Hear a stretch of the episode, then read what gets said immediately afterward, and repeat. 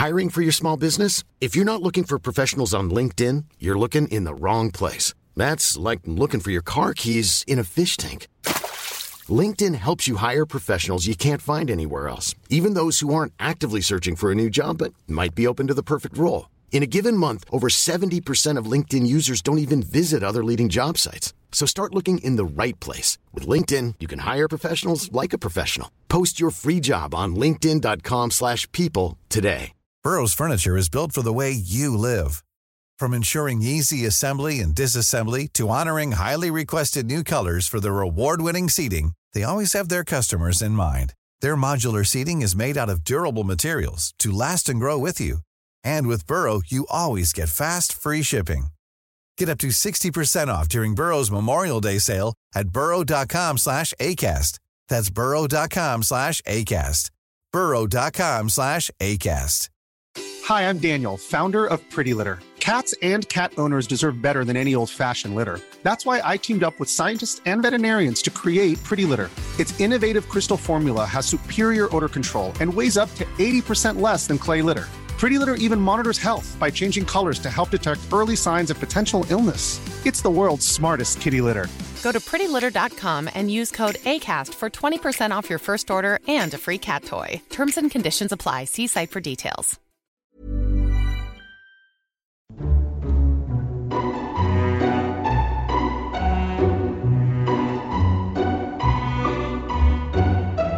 Hello and welcome to Lore Watch, a roundtable freeform discussion about lore in the games of Blizzard Entertainment. I'm Ann Stickney, one of two lore-focused writers from Blizzard Watch, and I've got both of my wonderful co-hosts with me today. First up, he's our other lore writer over on Blizzard Watch, and he's also Canadian, which is kind of significant because tomorrow is Thanksgiving for you, Matt Rossi. Well, I'm not Canadian, Okay, uh, but I'm a Canadian. I thought you were technically or on the way. I'm, I've not got my citizenship yet. I am actually Okay. going to work on that at some point. But Okay. I, I'm a permanent resident. Uh, I am from the United States originally. Uh, but yeah, tomorrow's Thanksgiving up here, and uh, you know, it's. I've actually been spending a lot of time between playing Assassin's Creed Origins and playing WoW.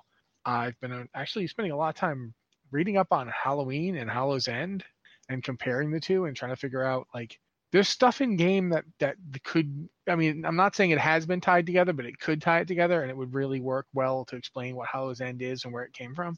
So I've been doing that this week.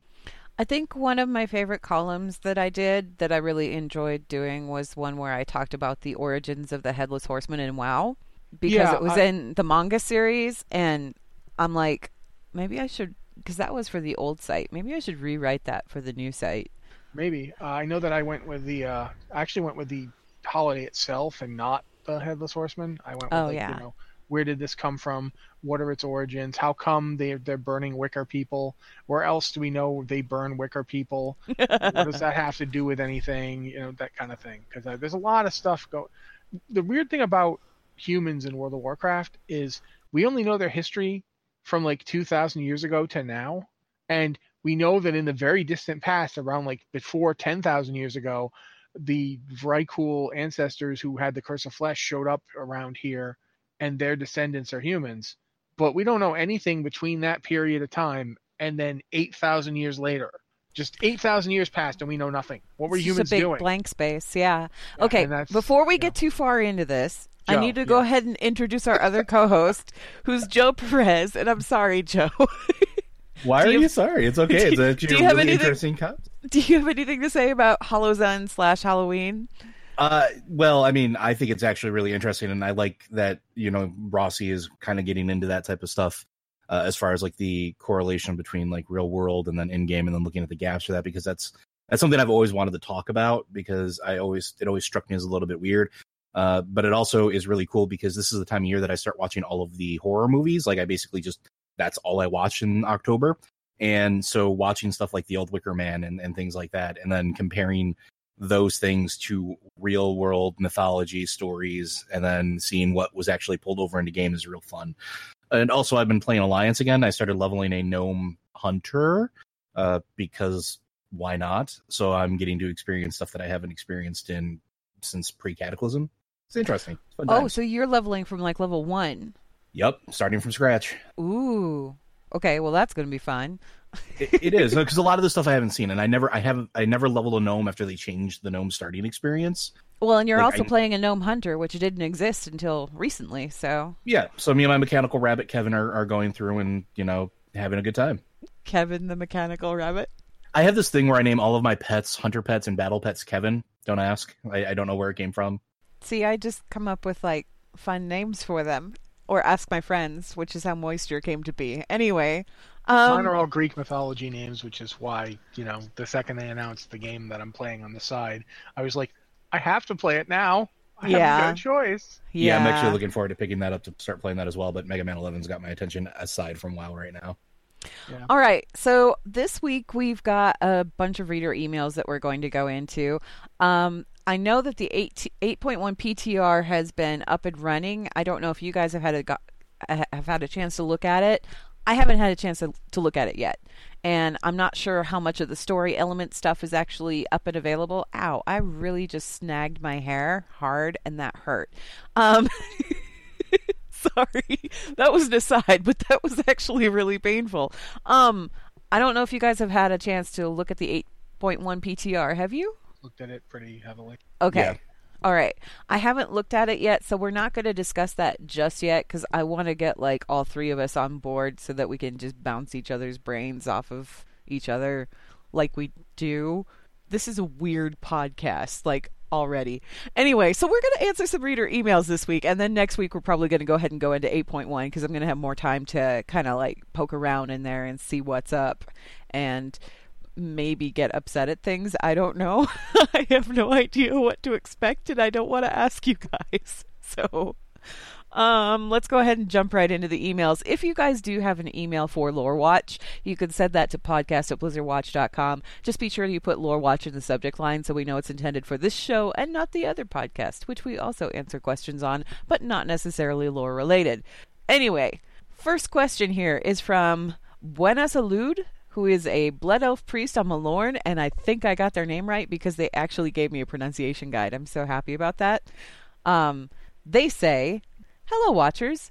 Plenty of bad things happen to good characters in WoW, but I think the one that upsets me the most is what happened to the dragons. When the aspects used up the bulk of their power to help bring down Deathwing, one of the main side effects was that they're no longer able to have children. Now every dragon that dies or is outright murdered by a Death Knight brings them closer to extinction.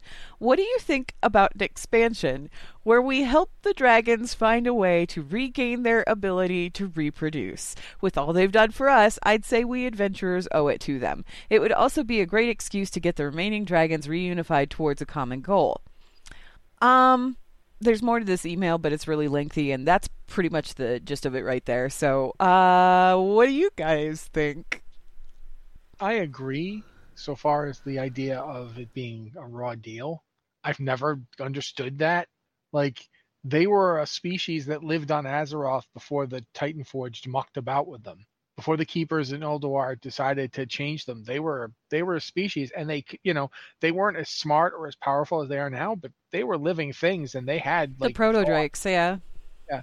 Like you can if you go read Dawn of the Aspects, you you get to see like Ysera and Alexstrasza and Malygos all have personalities. Neltharion had a per- Neltharion got the rawest deal, quite frankly. Neltharion was perfectly happy being a protodrake. He was like, "Yeah, hmm, I like me. I like being a guy. Let's go do stuff. Oh, I guess I'm gonna be you know saddled with all the horror in the world. Gotcha. Okay." But yeah, I I don't know if we'd ever. I I have a hard time imagining selling that expansion though. Like you know, the, the the big thing of this expansion, the big story is we're gonna get the dragons to have babies. What? Do you, do you know what I'm saying? Like I, it's sort of kind of turning into like farm simulator with dragons or World Pokemon of Go. Warcraft, The Bachelor. No.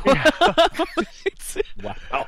It's like you know, um, um, uh, huh? I I don't. I'm not sure what we're doing anymore, guys. I I feel like we've lost the script for like from the the old days of you know adventuring, and now we're we're just kind of trying to convince dragons like like they're giant scaly pandas to have babies. I, I don't I don't know what we're doing anymore, guys.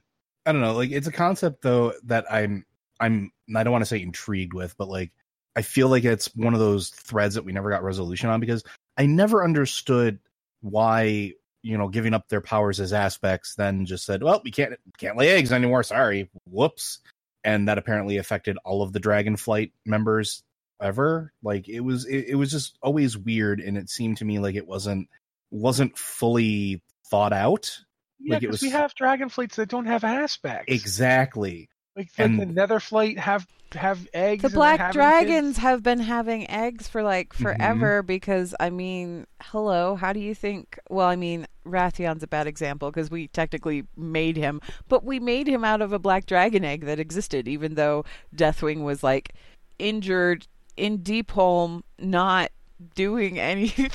This Mhm. is such an Yeah, well- awkward subject. Well, it, it it is, but I mean, it's one of those things where like I'd like to to explore it, not maybe necessarily an entire expansion, but maybe have a content release where that is like the plot that ties into something larger, whether it's you know in this expansion somehow or later.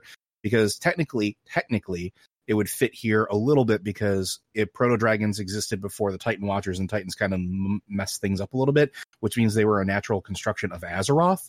So if we're healing Azeroth, healing the dragon flights could be a piece that fits in there okay, as long as it's not the primary focus. It's like, it- also at least some lore hints that the dragons actually came from the elemental planes first, and the curse of flesh turned them into proto drakes. Yep, Like, and we know in- that Yeah, it's in there too. So maybe we could go to the elemental planes and get some like Well- stone drake to show up and come back come back to Azeroth with us to revitalize the line. Well, it's interesting you say that because I literally just spent an entire expansion as a shaman stabilizing the elemental planes. Like there was an entire campaign, the Order Hall campaign was entirely revolving around that, bringing stability and bringing those into sort of a unified front. Not, not that it actually did anything to fight the Legion, but that was the intent. So, like you, as a player character, I would love to see that sort of tie into that as well. Like I just spent a year and a half uh, or however many how much time has passed in game literally stabilizing the elemental period like just in general And I spent the whole expansion having to deal with Odin's crap. So I could grab I could go to Odin and say, "Look, I know you know me you weren't behind the whole dragon thing the last time, but you're going to help me fix them." Champion, why would I? Because I put up with you. You're a jerk. You know how you gave me a dragon and I punched it in the snoot and now it does everything I want? How would you like a punch in the snoot, Odin? Oh God, I've punched Odin in the snoot so many times lately. I've been I've been doing the old raid, so I go back and punch him repeatedly. But yeah, oh he he just something that like because here I don't I don't understand like there's holes in this idea just from the concept of if you need an aspect's power to have viable young, then how are the Nether Drakes doing it? and there's all sorts of other like weird how, how do i put this? There have been clutches throughout warcraft that haven't had the aspects direct intervention. Yeah, so Absolutely. and, and this is even within the major flights. So i don't understand I, that's what i don't understand. That's what i never understood. Are are all of these dragon eggs magic eggs? Is that what they're telling us? And since the aspects don't have any more magic, but even that doesn't make sense exactly.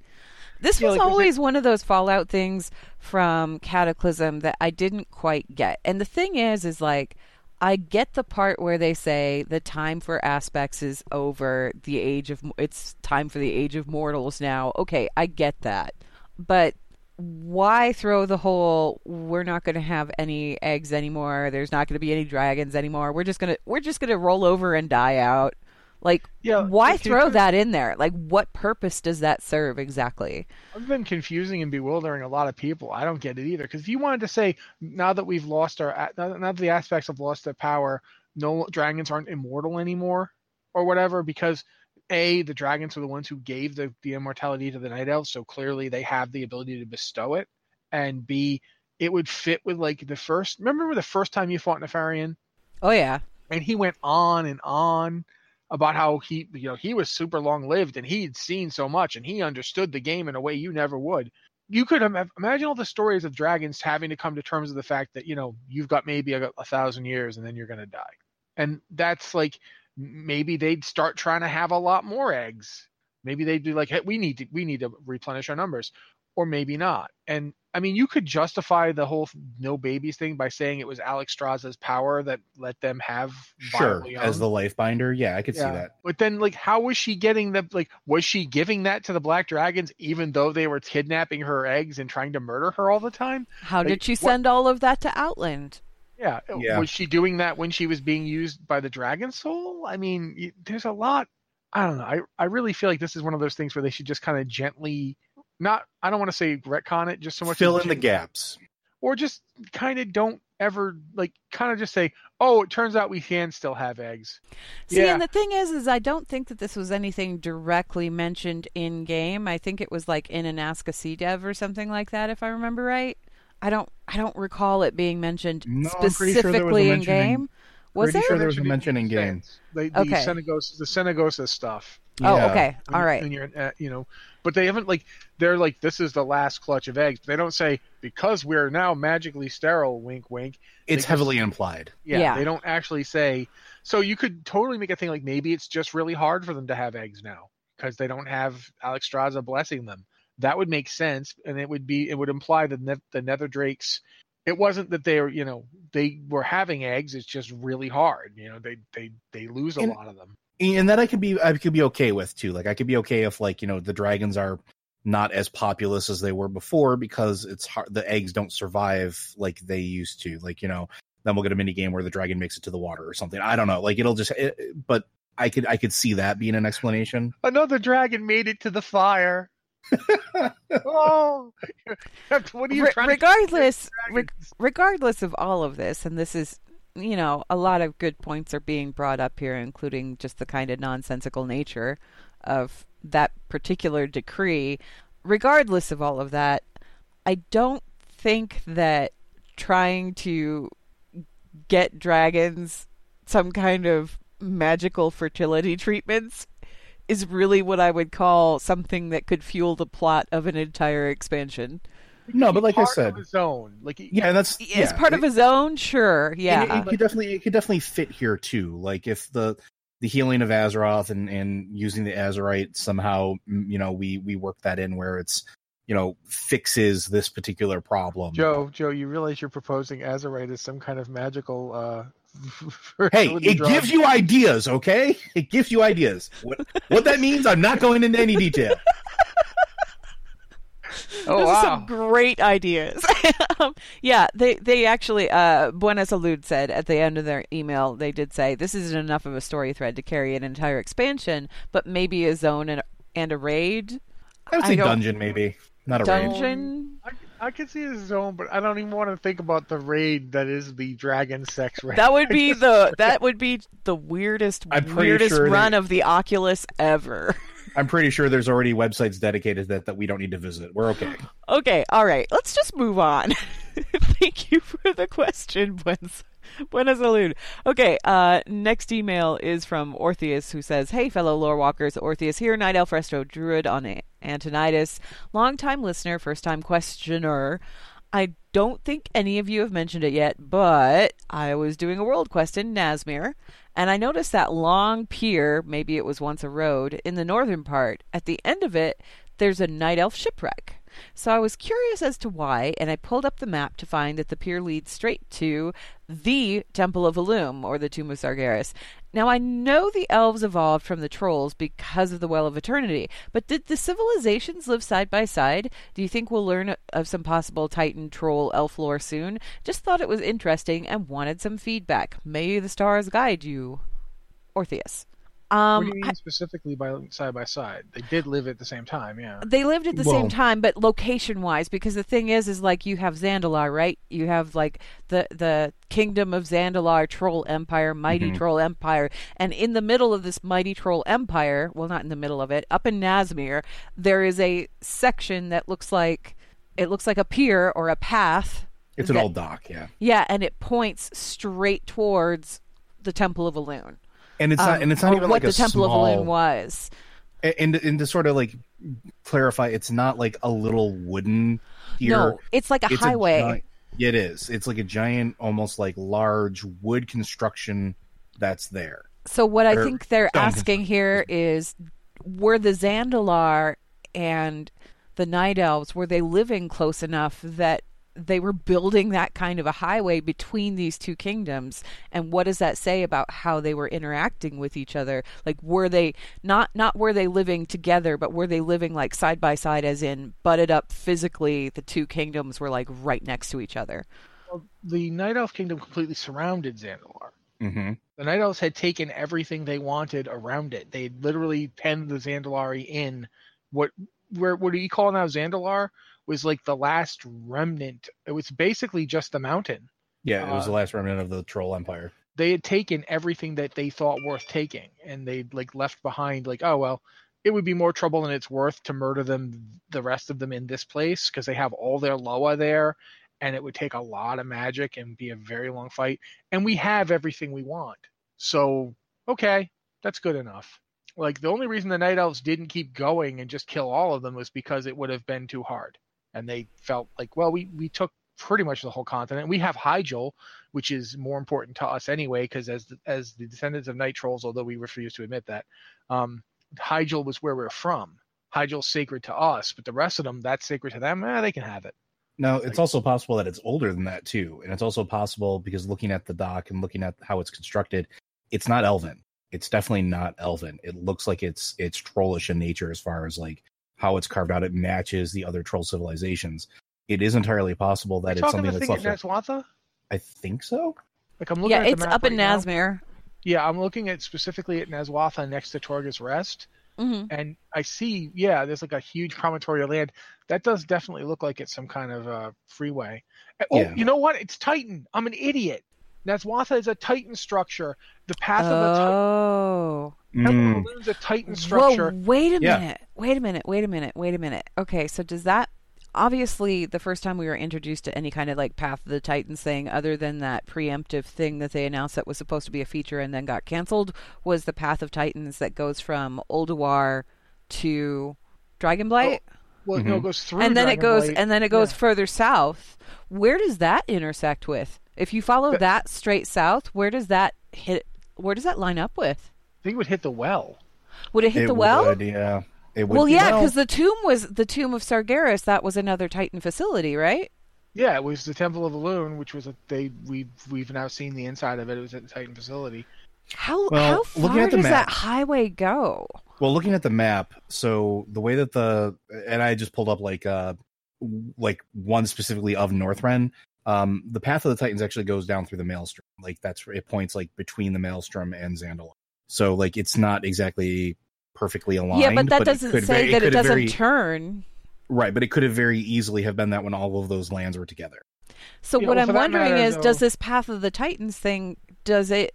Is it a highway that connects all of the Titan facilities, and maybe just like pieces and parts of it obviously broke away when the Sundering happened? Do, does that mean that there's like more pieces of that highway that maybe we just haven't recognized as pieces of that highway? I think we're probably going to find some more pieces of it when we go underwater eventually. Well, if you look to like if you're looking at the actual map of Nazmir, Nazwatha to the Heart of Darkness, which we know also is a Titan facility, it's Uldir. Straight shot, Yeah, like straight line from the two of them. Mhm. Um, the remember the, the entire Well of Eternity was was was bounded around by the Titans. What I'm kind of wondering here is do you think somewhere if you go back to like Uldum, um, do you think somewhere under the sands there's another highway? We also don't. We also don't know like the extent of if it branched off and how far it branched, and if it was a complex series of of roadways that they had constructed for ease of travel for their their you know Titan Watchers. And I mean, their- these are really big highways, but you also have to look at the generalized size of like a Titan Mhm. Watcher. They're huge, so that's like a walking path for them. Okay, I'm looking at Uldum right now. The halls of origination, um, they go straight over towards Orsis and the Temple of Uldum. Yeah. There's there's no roadway there, but there's valleys and stuff there. Well, do you think that maybe, like, obviously Uldum, it got hit by the reorigination device, right? It, there was Yeah. all that destruction that went on. Sand came in, sand destroyed everything. Is it possible that that sand is covering up another section of the Path of the Titans? I think it uh, honestly one of the things I'm thinking here is we know that Ahn'Qiraj is just one zone over. Yeah. Mm-hmm. And we know that the uh, the Godlands, uh, Sholazar Basin, is directly north of these two places. Right.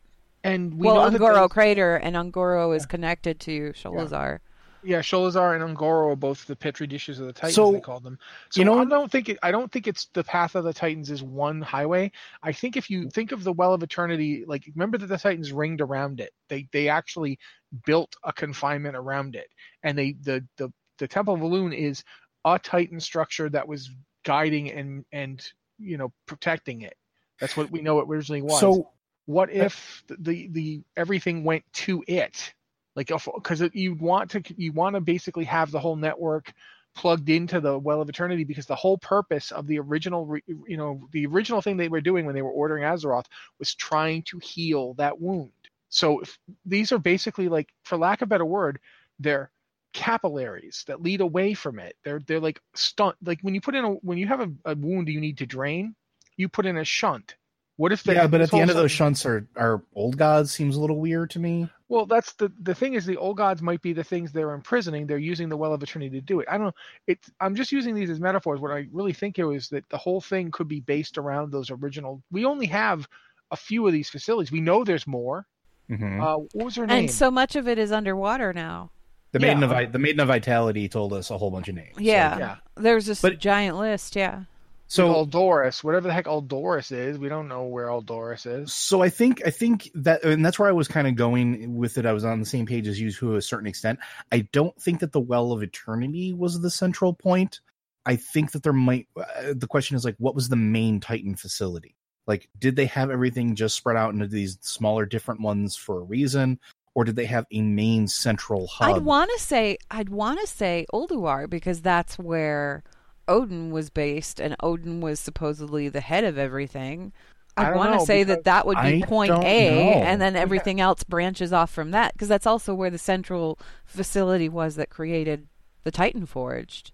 Well, there were two. There was also the one in, in that's now in the south. That's in Pandaria. That also. Oh, well, yeah. forged. And don't Yeah. forget, even up there, we had we had what two small offshoots that weren't part of uh, uh, Ulduar either. Like we had the Halls of Stone and the Halls of Lightning that were separate facilities Wait, well, there. well, let's not forget Wintergrasp. And Wintergrasp, yep. That's also a Titan facility, and they had Sholazar that they were monitoring. Honestly, I'm going to go by the fact that we have an, on on Argus we have Antorus, and Antorus That's exactly what I was going to say. Yep. Antorus is clearly a central base, and they have other Titans. They've got like Titan Watchers there. Obviously, that's a thing that the Titans do. They set up facilities. They put in Titan Forge because they're they're the Titans themselves are too powerful. They use these smaller proxies. If we go with the Antorus thing, if Antorus is the central pro- processing area of of Argus, I'd say Oldoris would have been Azeroth's Well, uh, yeah, central I was- base. That would have was been going like say something similar. Yep. okay. Where do you And we think just that haven't found it yet. Yeah, we don't know where it is, or if it's underwater, or if it's got like N'Zoth in it, or what. We have no idea. Do you guys have any like ideas? I well, I was one I just listed, literally, Yeah. I just said. I was gonna. I, that's kind of where I was leaning towards too. Is that I think it's I think it's underwater, and I I think it may or may not be you know it, where N'Zoth was imprisoned, but it would make the most sense. The old gods love to corrupt Titan structures. hmm We know that Ahn'Qiraj had a name before um, Yogs, not Yogg-Saron, Cthulhu took it over and renamed it Ahn'Qiraj. Um, it might have been Aldiz, it might have been Aldoris for all I know, um, but we know that it had a name. Do we think So- that Ny'alotha is actually Aldoris? It might be. Uh, we know that too. For that matter, we know that like Nazwatha, like oh, what's the name of that place? There's there's another one of these pyramids. There's the pyramid in the south that that's become Dazar'alor. That's a Titan pyramid too. That's a Titan. And then there's seal, also Vol'dun. Yeah, but the one of Vol'dun's name is something Amon, Amulaman, Am- am I- Amalaman. I think forget. I can't remember the name of it. I don't remember the name of it, but I know what you're talking about. Well, I think I think that's significant. I think the names are significant because those are the the original when when when the uh the Zandalar their first big cities were in Nazmir. mhm. D- Dazar'alor is is a later city. It's they retreated to that when they couldn't handle the corruption coming out of Uldir anymore. They ran away. They ran south to Dazar'alor. Um, that to me, there's there's some the way that these things radiate out. The uh, you know, Nazwatha, the Uldir complex, the the locks that that feed into it. They they this I I feel like there's something I'm missing here. Well, but it's connected to what Joe was talking about. The one thing I also want to point out too that we've already kind of possibly gotten a glimpse of Ny'alotha, and especially in the Azshara short, the Warbringer.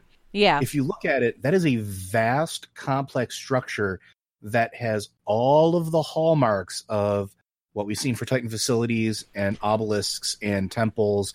And yeah, that's why I said. Already. That's why I said, do you think Ny'alotha is it, Old But looking at the scale of it, I think it very well could be that missing central hub because it looks like it is probably larger than anything else we've encountered so far. Which is, and it's the first one that they established because N'Zoth was the first one that they captured. Uh huh. And it would make sense that they would probably put the the most into that first attempt at imprisonment, right? That first attempt at research. Guys, you actually looked at the image that she sees? Yeah, I have it up in front of me right now. Do you notice there's a pyramid in it? Yep. Yeah. That's why I was bringing it up. There are several pyramids in it. Yeah, but the specific one that's in the forefront that has tentacles kind of around it, mm-hmm. um, it's very old. It's very much like Uldum. Yep. And in fact, the whole thing looks Uldumish. So, but it's got the geometric progression of the the Zandalar stuff. This, yeah, that's. It's entirely possible. It's entirely possible. Okay, Orpheus, thank you for the question. Um, we kind of rambled all over the place, but the answer so, to your question is it's a Titan structure. It yeah. predates either Night Elves or Zandalar. The yeah. reason it would have existed was because Nazwatha is Titan, and so is the Temple of Elune. So the two of them might have been linked. They might have been way stations. Along with everywhere else, as we're finding out. Okay, next email. This is from Gap, who's a Blood Elf Paladin on Argent Dawn EU, who says, Hello, Lore Masters. Quick question for you, maybe to tinfoil over we already know that Elune is not a Naaru, but we still don't know what she is. What if Elune is an old god or even a void lord? If the Naaru can have shadow forms and even necrotic like magic can exist in the light, why not an old god or even a void lord that went the other way around? Keep doing your great work, Gap. Um, I'm not sure how I feel about this. I've been kind of like mulling this over ever since I read the email. I don't what do you guys think, Joe? I have a hard time buying into Elune as an old god type thing because I mean, yeah, it's entirely possible that we could channel enough light into an old god and turn it into something else.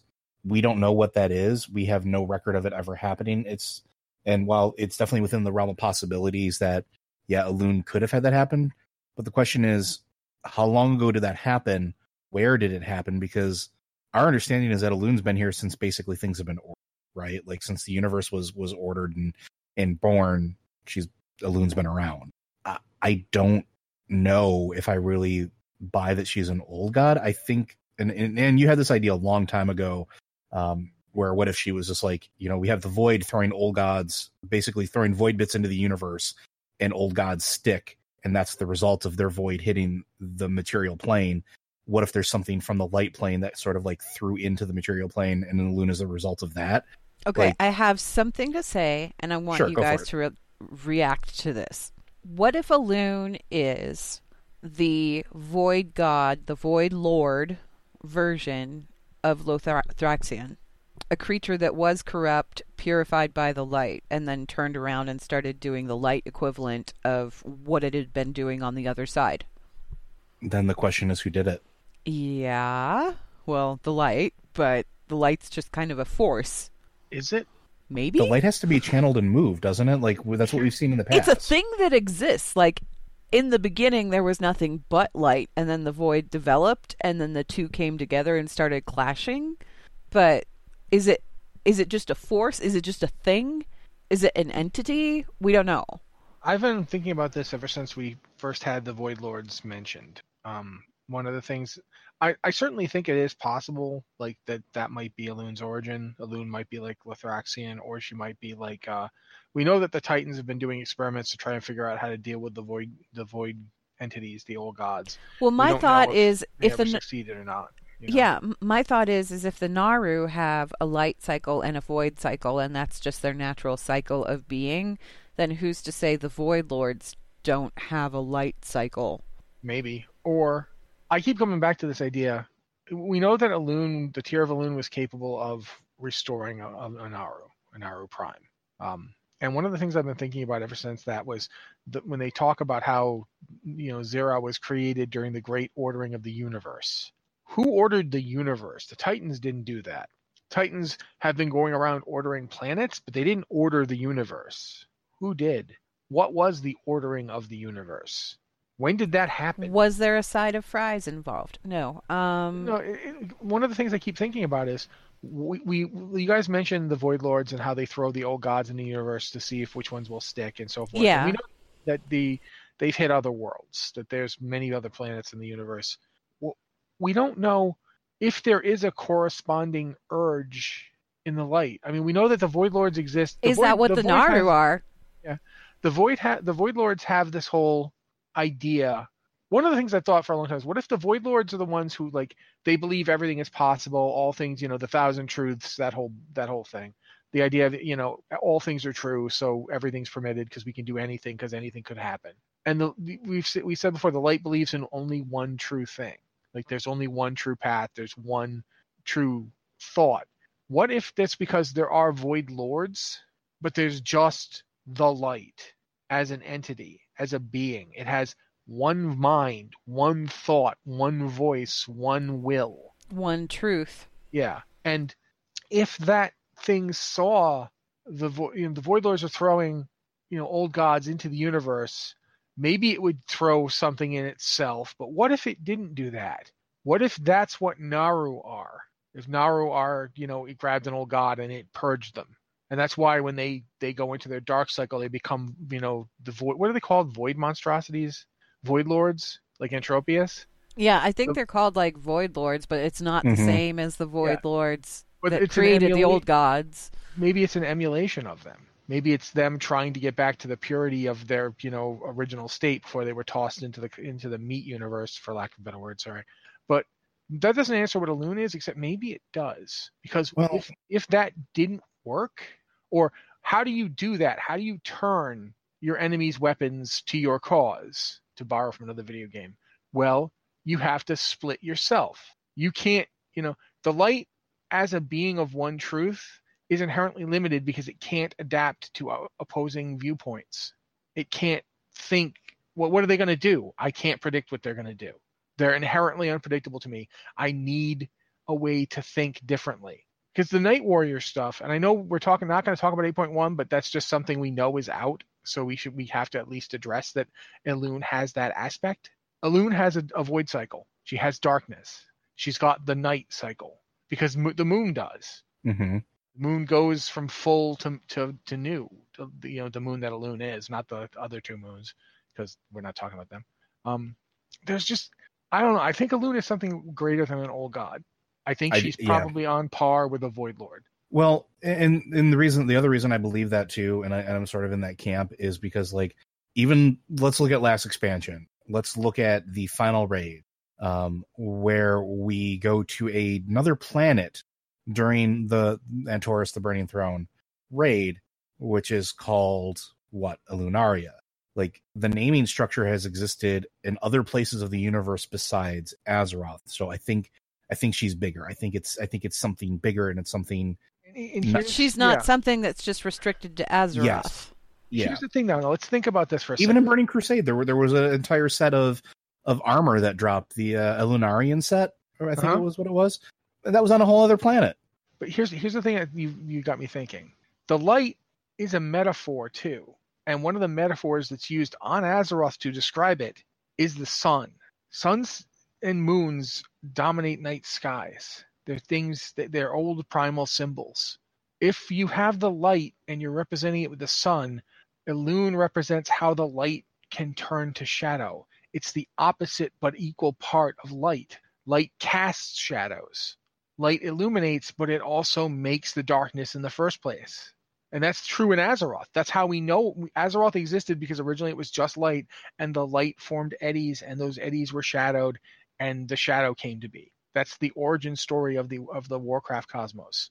So it's possible that the light has Elune to serve as its actual Like Now, I want to use the word demiurge, like, and that's kind of a weird concept because it's very Gnostic. But what if that's what Elune does? What if Elune is the light's will, for lack of a better word? The light itself is too cosmic to think or feel. It has its truth, and that's all. But Elune can be a being. Well, I find it also interesting because let's look at just going back to the sun and moon bit. Moons don't cast light on their own. Moons reflect light from the sun. They they they don't have their own light at all. So that would make perfect sense if we're using that as the metaphor that like a moon can't cast light by itself. A moon has to reflect light from another source. So if Elune is basically acting as the will made manifest in the universe of the light, that would make perfect sense to me. See, for me, the reason why I suggested the Lothraxion angle is because I keep going back to the formation of the Light Forged and how they came to be and how they're made.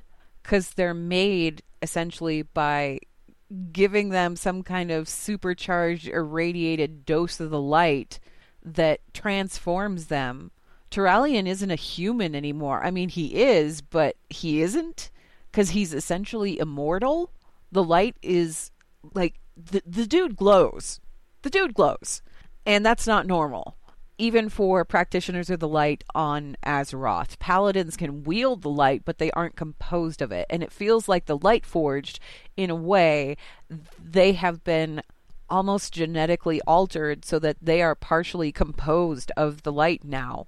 And part of me thinks, well, what if that happened? What if that process happened to a Void Lord? What if the light got its hands, and I'm using this in a completely like figurative because the light doesn't have hands, right? It's not a thing, it's not an entity that we know of.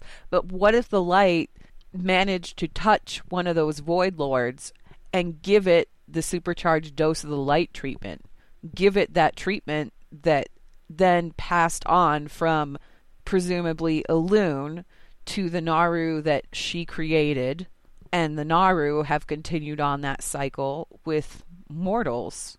Is that do you do you see what I'm getting at here? There's like a chain going on. Because it's Yeah, not I just, the void trying to swallow everything here. Because that's the thing. That's the thing about the Warcraft universe. And we we keep focusing on the part where it's like, well, the void wants to like devour everything and turn it into chaos and blah blah blah, all that other stuff. Well, the light is kind of doing the same thing, but from the other side. It's trying to wash everything into that one version of Yeah. the truth that it has. But then that's sort of what keeps the balance, right? Right. Like, No, that, that's totally keeps at a yeah. cosmic level. It's that it's that cosmic balance level, but I'm wondering if maybe that's what occurred and maybe that's what we're looking at with Elune. Because on that know. chart, on that cosmology chart, we have like the old gods of the Naaru, and they're opposite each other on the chart. And then we have the Void Lords down there in the Void area, and then up in the Light area, we have the Naaru, and then nothing. And I feel like Elune is that nothing. That's what fits in that nothing spot. And they didn't put it there because this book was published before they wanted to go into that too much. Yeah, and I could see that, but that still fits in with the. It still fits in with the light's will made manifest, right? Like it still supports that. Yeah, it found a way to make its will manifest by stealing a Void Lord. That's, that's like if you wonder if the if the Void Lords are weaker than the Light because individually because they're the Void Lords, whereas there's just the Light on the other side. Do you know what I mean? Like Mhm. the, the the Void's problem is that it can't be united. The Void Even even the old gods. Look at look at the old gods. They warred with each other, right? Like yeah, and that's the thing. That's the reason why the light is terrifying because the light does have a singular purpose, a singular will. a We- and- singular ooh. view. and we see that even here in the game like in battle for azeroth you see that and you see uh, alliance people please don't get mad at me. Um, but with the Mag'har orcs like you see that single will made manifest what happens with those light sworn those light bound. They're That's swallowing kind of where the I was- planet. That's kind of where I was inferring with that when I was saying that like there were events in game even that sort of reflected like beyond the formation of the light forged it it it's that drive to turn things to the light to try Mhm. and purify those things and turn them to the light. And in a way that's almost as dangerous as what the void is doing. It's just they're going about it from the angle of well the light gives us benevolent feelings and make us makes us feel peaceful and calm and all this other stuff. So it has to be good. It's not good. It's not bad. It just exists. And it's the same thing with the void. It's not good. It's not bad. It just exists. And these two these two things that exist keep butting up against each other and that's what creates us so i don't know i don't know that- where Elune fits into it all I'm I'm definitely in the Rossi camp on this one. Uh, This is another thing. Mark it on your calendars, folks. I agree. I agree with Rossi. Um, I I really do think that Elune is much bigger than just a captured, purified void lord. I, I think she is she is too big, Well, too powerful, too that in and, present. th- that th- in and of itself, a, a captured, purified void lord, that in and of itself is an extraordinary, weird, and powerful thing. Because look what happens to the Light Forged. The look what happened to Turalyon. He went from a mortal with a mortal lifespan, blink of an eye compared to any Draenei out there, to this immortal kind of godlike being just because of that mega dose of the light. If it could do that to something as puny as a human, what would it do to something as powerful as a Void Lord? What would it turn them into? A light god? Like, Mm. You know, we are ignoring another possibility. oh, please, go for it. It just occurred to me. We know that the Void Lords are looking for a means to corrupt a Titan because a corrupted Titan would be immeasurably more powerful Okay. than a regular Titan. Yeah. Yep. I see where you're going. We don't know that that hasn't already happened Ooh. on the other side. Ooh. There's no reason the light couldn't. The Titans use the light all the time. There's Mhm. no reason the kite there couldn't be a light Titan, and that would be one of the interesting things about the Naaru is they have technology. They have a technology unique to themselves that is based on their on themselves, and it is not the Draenei. The Draenei technology was completely different. The stuff they've learned to use since they they got on the crystal ships. all the is- crystal stuff, yeah, all the That's yeah. all Naaru. That's not their original Eridar technology. They had their own magic sciencey Those stuff. trans-dimensional ships aren't Draenei ships; they're Yeah. Naaru ships that the Draenei Yeah. have learned to use. which if the Naaru were created by Elune in some way, that implies that Elune has access to that kind of thing. We've oh! seen oh, we've seen that the Titans have their own kind of technology that is very similar. And we've seen Titan technology all over Azeroth. The reason Titan technology in Azeroth looks the way it does is because it's made out of Azerothian components. They've said this hundreds of times. The Earthen, the Titan, all the Titan forged on Azeroth were made from Azeroth's materials. All the stuff they built was made out of Azerothian stuff.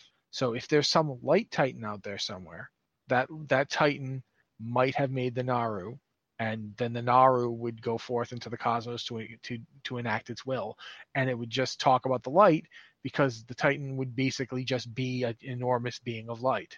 and it would make a lot of sense of why there's a whole bunch of ordered planets or other things that are even Yeah. just one other planet that exists named after you know Yeah. Elune because maybe it- that's where she came from me, here's the thing: what if right now, right now, in the sky above Azeroth, a Titan is orbiting the planet and has been for millennia, and it's up there right now, looking down on the planet, making sure things are okay.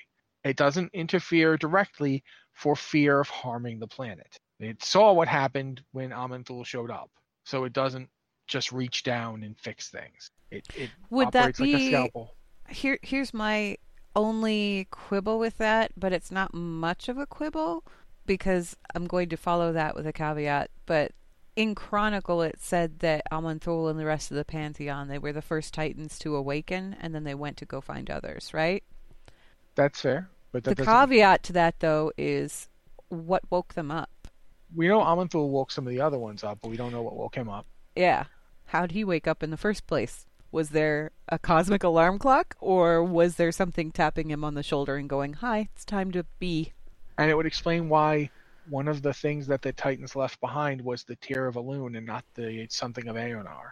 Mhm. Yeah. If they were all working with her, for that matter, that would explain why when you go to uh, Siege of Orgrimmar, when you're when you're in the Sha of Pride encounter, uh, Norushen summons the light.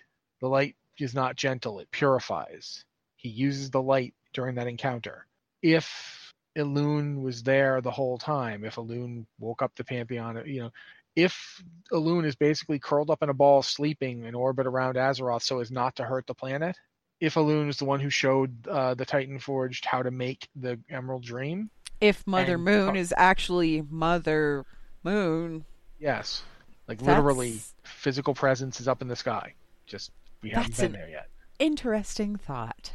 Okay, I think we've gone over this subject probably enough. Um, Gap, hope you had fun with the tinfoiling that we just did. um, there's like a whole bunch of other stuff that I need to look into now and um, double check. But yeah, the origins of Elune and what Elune actually is, it's still one of those mysteries that they haven't really clearly defined. And I feel like it's just one of those, they're holding it in their back pocket as a someday thing, but not necessarily immediately. I don't know. I hope we see that those questions answered though. Um, I think we got time for one more email here, so let's go ahead and go to this one by Balak, who's from Dragonblight US, who says, Dear Watchers, I have a different interpretation of the Azshara Warbringer short that I wanted to share with you. I think you underestimated N'Zoth. He knew Azshara's vanity and he played to it. He offered to make her a slave, and predictably she demanded to be queen. He grudgingly quote unquote, accepted, and she thought she won. In reality, though, isn't she still just a slave to N'Zoth? A slave with a crown, but a slave nonetheless. Thanks and keep on watching, Balak. What do you guys think? Do you think that Azshara pulled one over on N'Zoth, or do you think N'Zoth pulled one over on Azshara? I would be a lot less interested in the story if N'Zoth is ultimately the one pulling the strings on Azshara because that's mm-hmm. predictable. Yeah, it also he's- cheapen it also cheapens her a little bit to me, as far as I'm concerned. But I mean, I tell you right now, N'Zoth is of the four, he's the physically weakest, and yet he's the one who's still around. So cunning is not something in short supply for N'Zoth. He's been laying low all these Yeah. years. I think there's a certain amount of that each of them thinks they're using the other. That's absolutely the case. N'Zoth, I do think N'Zoth would have much preferred outright obeisance. I think he did grudgingly accept, and I think that she does have a lot more independence than N'Zoth would prefer. But to N'Zoth, well, okay, she's doing this because she wants to build herself a kingdom. She's doing this because she wants to rule as she did. She wants to create her perfect empire, but she's still doing it. hmm And as long as she is doing it, as long as she is executing along the lines I want executed, then I have no reason to do anything. I don't have to. Plus, let, let's be fair, he was not in a position to enforce his will. He was bound. He's only recently started waking up. He and wasn't as conscious. Shara, Azshara will build him his army, and armies can be corrupted, whereas Shara maybe can't. I mean, it really does play into the classic Demona Xanathos sort of relationship. Both are using each other to their ends to to some degree. I love how We you threw don't- this to a gargoyles reference. because it fits. it does. absolutely I just I love that you went there. but it, it, it's one of those things where we don't know the extent to which either one is truly coming out ahead or if they are like so at the end of the day yes she's building an army for you know N'Zoth but that army is made up of who right now the naga who are the naga loyal to yes they could theoretically be corrupted but the naga are all loyal to her for the most part there are there are some that sort of shy away or or try to do other things we've we've seen that in the past but Yeah, but the vast majority of the Naga are yeah almost frenetic, you know, frenetically loyal to her. I'm not just fanatic, exactly straight up like energetic about it. They're they're frenetic. They're And- straight up crazy for her. and this goes to before they were even naga right like this is she had that sort of power over over her people where she was loved emphatically by everybody like it was just it was almost like a And- cultish devotion the Right. implication the implication is there, and it was there in the original Well of Eternity series. The implication is there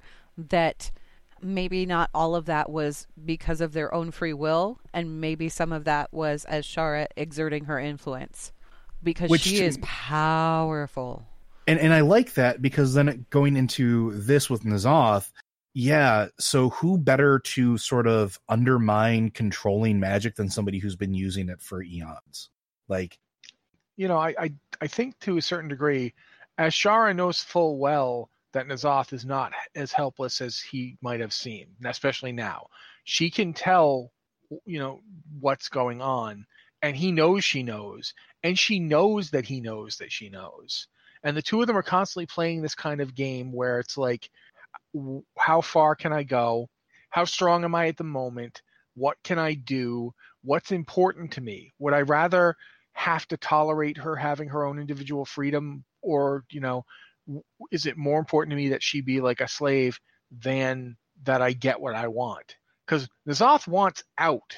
He, as he himself said, I watched you for a thousand years. W- was she supposed to be impressed by that? I mean, she's lived a couple thousand Creep- years at that point. It's, creepers always think that's impressive. I guess I don't know. yeah, but I mean, there's that whole thing about it. It's one of those situations. Every time I think about it, I'm like, the amount of time that's passed since. She's not been idle for ten thousand years. She's not been sitting underwater just waiting for stuff to happen. No, We know that like we know that just from stuff like the Drust have a history of fighting the Naga. The Drust. The Naga were were messing around with them like, you know, two, three thousand years ago. The Naga have been doing stuff worldwide all along. Heck, the Tortollans, man, the Tortollans, the old ancient race.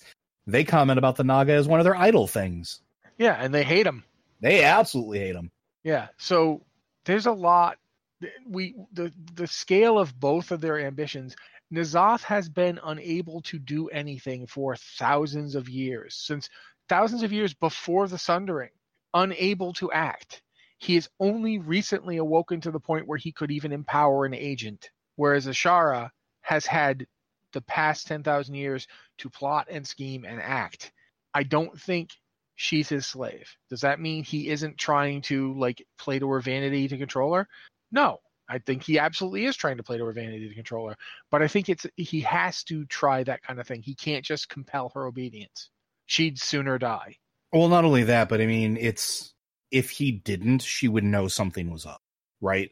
Like Yeah. that sort of plays into that. He, he has to. He he's required to to a certain extent because that's what she expects. And so as long as he keeps giving her what she expects, he can get what he needs out of her. It's a mutually parasitic relationship. And and I think it's okay as long as it remains that. If it turns out that he's been the puppet master all along, I think it completely undermines the malice and the genius of the character of Azshara. And I don't want that to happen. No, I definitely don't want that to happen either. Um, I think that pretty much wraps us up for all the time that we've got right now, though. So we're going to go ahead and wrap up the show here. Again, if you have an email for the show, um, you could send that to podcast at blizzardwatch.com and put lore watch in the subject line just so that we know that it's intended for this show.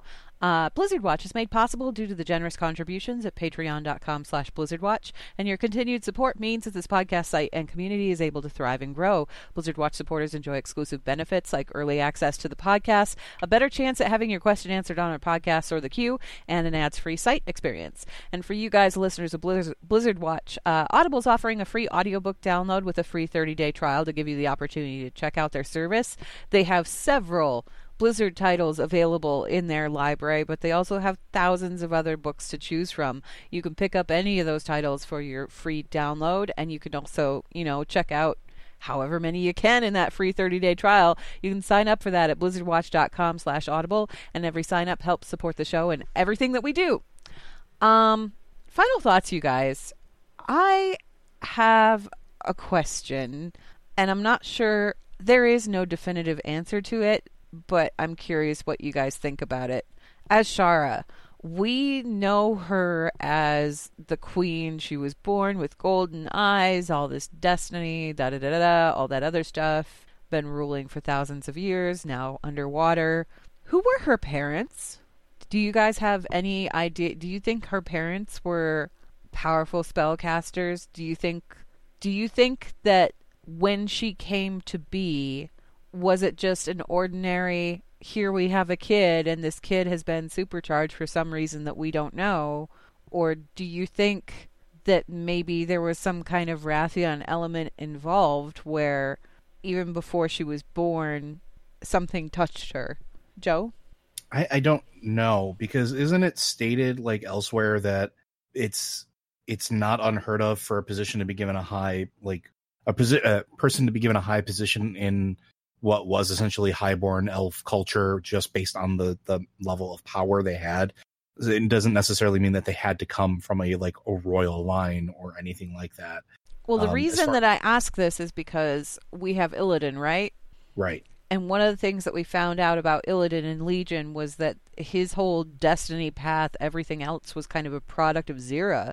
Like she'd been watching, they'd been watching. They he was like destined to be what he was destined to be. He was part of that So- whole one truth that they saw. Was Azshara part of that? Do you? yeah think? and that's and that that's a possibility simply because of the golden eye thing i think if anything else it seems like a real interesting signifier of light tampering i guess you would say One thing we know is that she was the sole heir to the throne, mm-hmm. which means to me the way that's put, that implies that she inherited it. it she her, her for lack of a better word, her parents would have been the the previous rulers. yeah. Um, we know that the Highborn Empire that she ruled, she ruled it herself for a couple thousand years, uh, and it existed for a couple thousand years before that, and that it basically carved its it carved itself out of the old uh, troll empires. It tore up the both the Amani and the Gurubashi. It just ripped away like most of the world from them, and then for an encore, it gobbled up what the Zandalar had left. Uh, the same thing with the Drakkari. Basically, all these troll kingdoms that managed to survive survived because they were far enough away from the Well of Eternity that the Night Elves didn't care about them. So Zul'Drak, eh, it's really far north and it's not that close to the well. We don't care. Uh, you know, that's pretty much the way the trolls. Trolls don't like to admit it, but they got spanked. Mm-hmm. So her her direct parents probably would have been whoever was king or queen at the time, and whoever their mate was, maybe the consort. I don't know. Uh, that's but that's the kind of thing we don't really know. We don't know exactly. Do you think there was some kind of intervention involved, like with Illidan, where there was something going on, destiny, light, what have you? Honestly, one of the things I've always wondered is, what if she was chosen by Elune? Mm-hmm. Ah, she's doing, I was going to say she was doing exactly what she's supposed to be doing and then like Elune basically had to pick someone else, or you know, do you know what I mean? Like, because she didn't really. Zin-Azshari, you know what Zin-Azshari's real name was? Aluniara. yeah. Mhm. They renamed it. in her Yeah. image because they She- loved her that much. They were. She was essentially trying to replace Elune. But what if, what if this is all part of that great plan of the light? Like, what if this was set in motion purposely? Because remember, remember the biggest problem that we had is you can't kill an old god, Right. right? Or at least so we think. But what if this is all part of the plan of the light to set it up so that it can rid the universe of old gods?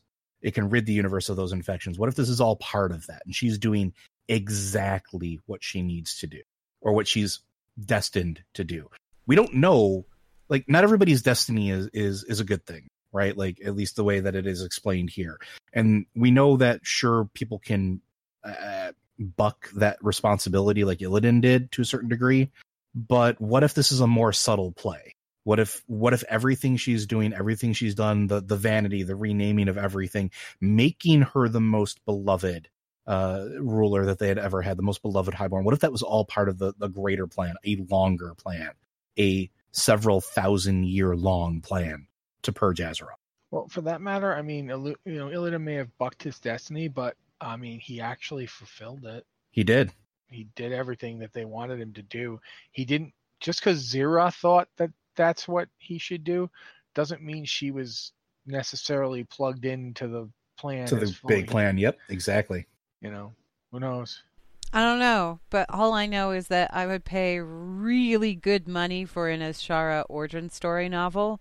So, you know, Blizzard, if you're listening, maybe look into doing that. That'd be great. Anyway, that wraps us up for the show.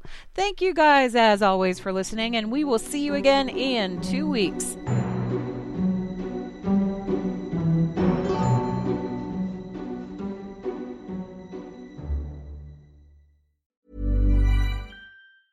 Even when we're on a budget, we still deserve nice things. Quince is a place to scoop up stunning high-end goods for 50 to 80% less than similar brands. They have buttery soft cashmere sweaters starting at $50, luxurious Italian leather bags, and so much more. Plus, Quince only works with factories that use safe, ethical, and responsible manufacturing. Get the high-end goods you'll love without the high price tag with Quince. Go to quince.com slash style for free shipping and 365-day returns. Hi, I'm Daniel, founder of Pretty Litter. Did you know cats tend to hide symptoms of sickness and pain? I learned this the hard way after losing my cat, Gingy. So I created Pretty Litter, a health monitoring litter that helps detect early signs of illness by changing colors, saving you money and potentially your cat's life. Pretty Litter is veterinarian developed, and it's the easiest way to keep tabs on your fur baby's health right at home. Go to prettylitter.com and use code ACAST for 20% off your first order and a free cat toy. Terms and conditions apply. See site for details.